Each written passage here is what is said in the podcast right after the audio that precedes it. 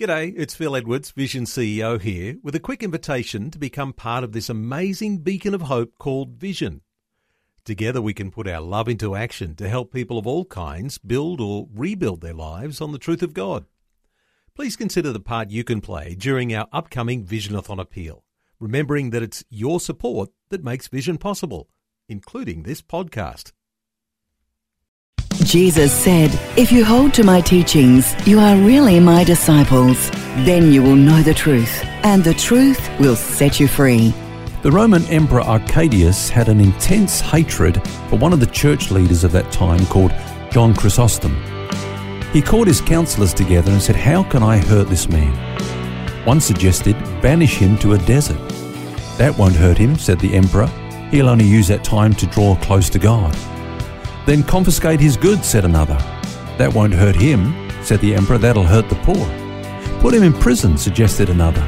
No, he'll just use that time interceding for the church. Put him to death then, counselled another. No, that would be instant heaven for this man. Then one man stepped forward and said, If you really want to hurt this man, get him to sin. There's nothing he hates more than sin. How true that is. There's nothing a true Christian hates more than sin. That's because sin is totally inconsistent with the new nature we receive when we are born again.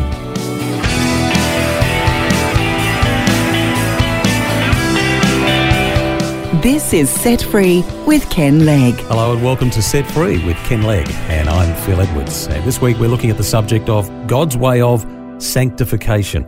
It's a good point that Ken has just raised. I'm not saying that a Christian doesn't sin, but a Christian can never feel good about sin. And our subject is God's way of sanctification. So, what is God's way of victory over sin then, Ken? Well, we're going to look at that throughout the remainder of this week, Phil. Um, but before we do, I think it's important to look at some of the incorrect ways of dealing with sin. Now, I've been a pastor for 38 years, and I've witnessed many wrong ways of trying to deal with sinful behavior. In fact, I've got to confess that I've tried most of them myself. uh, for example, there's what I call the crisis experience approach. Okay, here it goes. Uh, you got a need, maybe you're, you're struggling with anger. So the pastor says, if you've got a problem with anger, come to the front and we will pray for you. And supposedly, you know, this sort of prayer at the front will bring about a crisis in your life and you'll be forever free. You, will be set free from anger for the rest of your life. Well, we don't need a crisis experience to get free of sin's power. Uh, we don't need a power encounter. What we need actually is a truth encounter. Now, the truth is this that His divine power has already given to us everything we need for life and godliness. That's what Peter says. So we don't need to go and get something, have a crisis experience at the front of the church or a power encounter with God.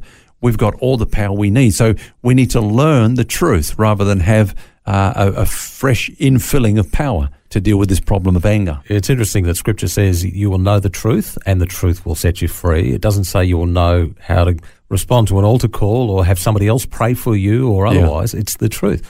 I think many of us have gone down that road.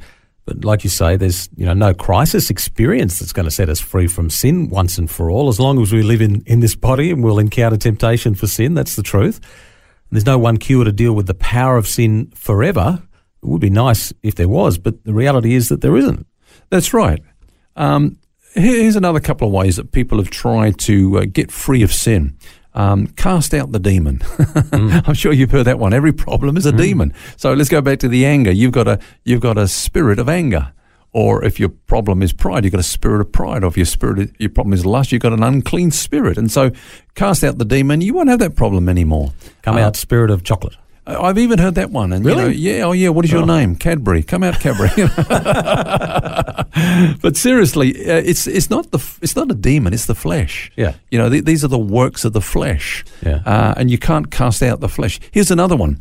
Uh, we believe, okay, we know it's the flesh, it's not a demon. So let's afflict ourselves. Let's really beat up on the flesh. Let's do things like flagellate the body or or fast for a long period of time. Let's try to um, starve the flesh. But mm.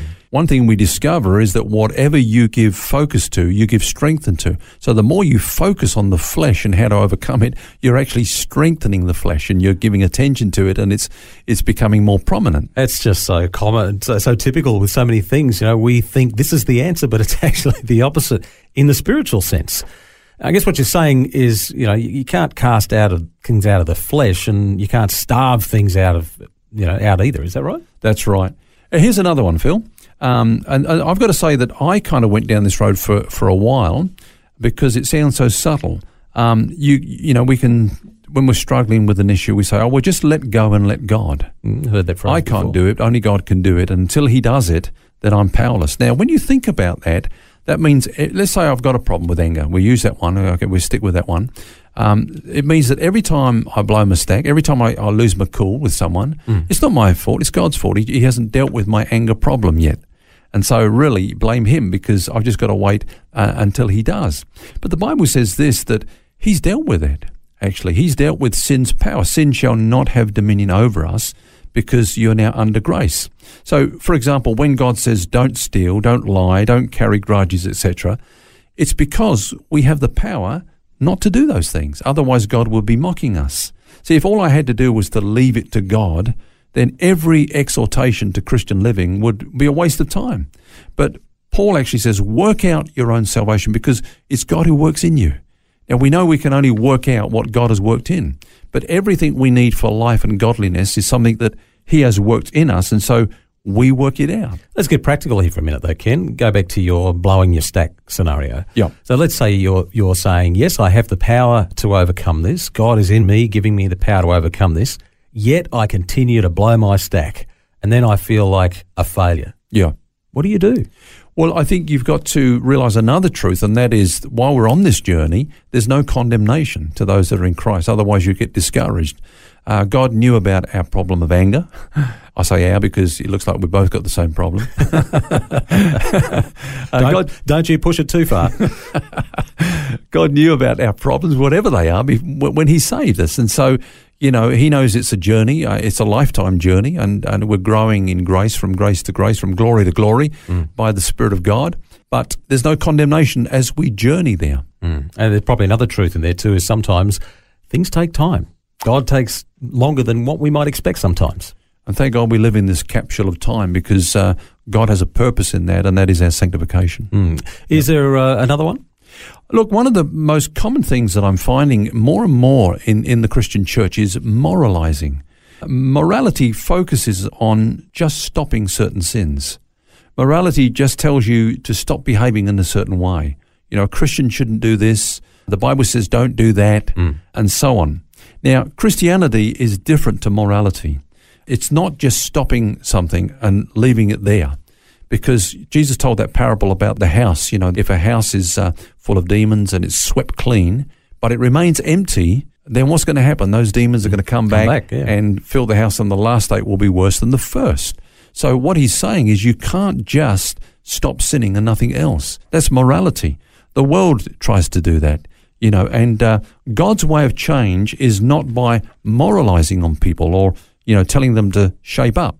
Let me just read something to you from uh, uh, Paul's letter to the Colossians because they were they were making that mistake. They picked up on some of the philosophy of the world, which was very similar. He says, "If you died with Christ from the basic principles of the world, why, as though living in the world, do you subject yourself to regulations?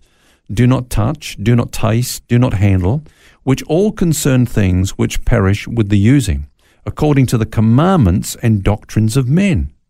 Now, these things, indeed, he says, have an appearance of wisdom in self imposed religion, false humility, and neglect of the body, but they are actually of no value against the indulgence of the flesh. In other words, it doesn't work just telling people, don't do this and don't do that. See, God hasn't given us law, He's given us life. And that's the big difference. In, in the world, you get a lot of behavior modification, uh, you know, sort of uh, rules and regulations, if you like. But we haven't been given law. We've been given life. He that has the Son has the life. And that's why Paul says, you know, work out your own salvation because God's worked something into you.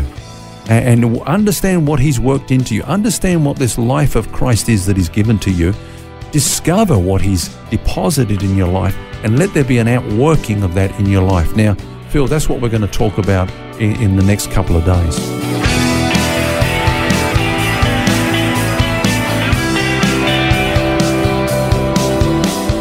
Our series this week is on God's way of sanctification, and we'll have more for you tomorrow. Until then, remember, you don't have to carry that baggage.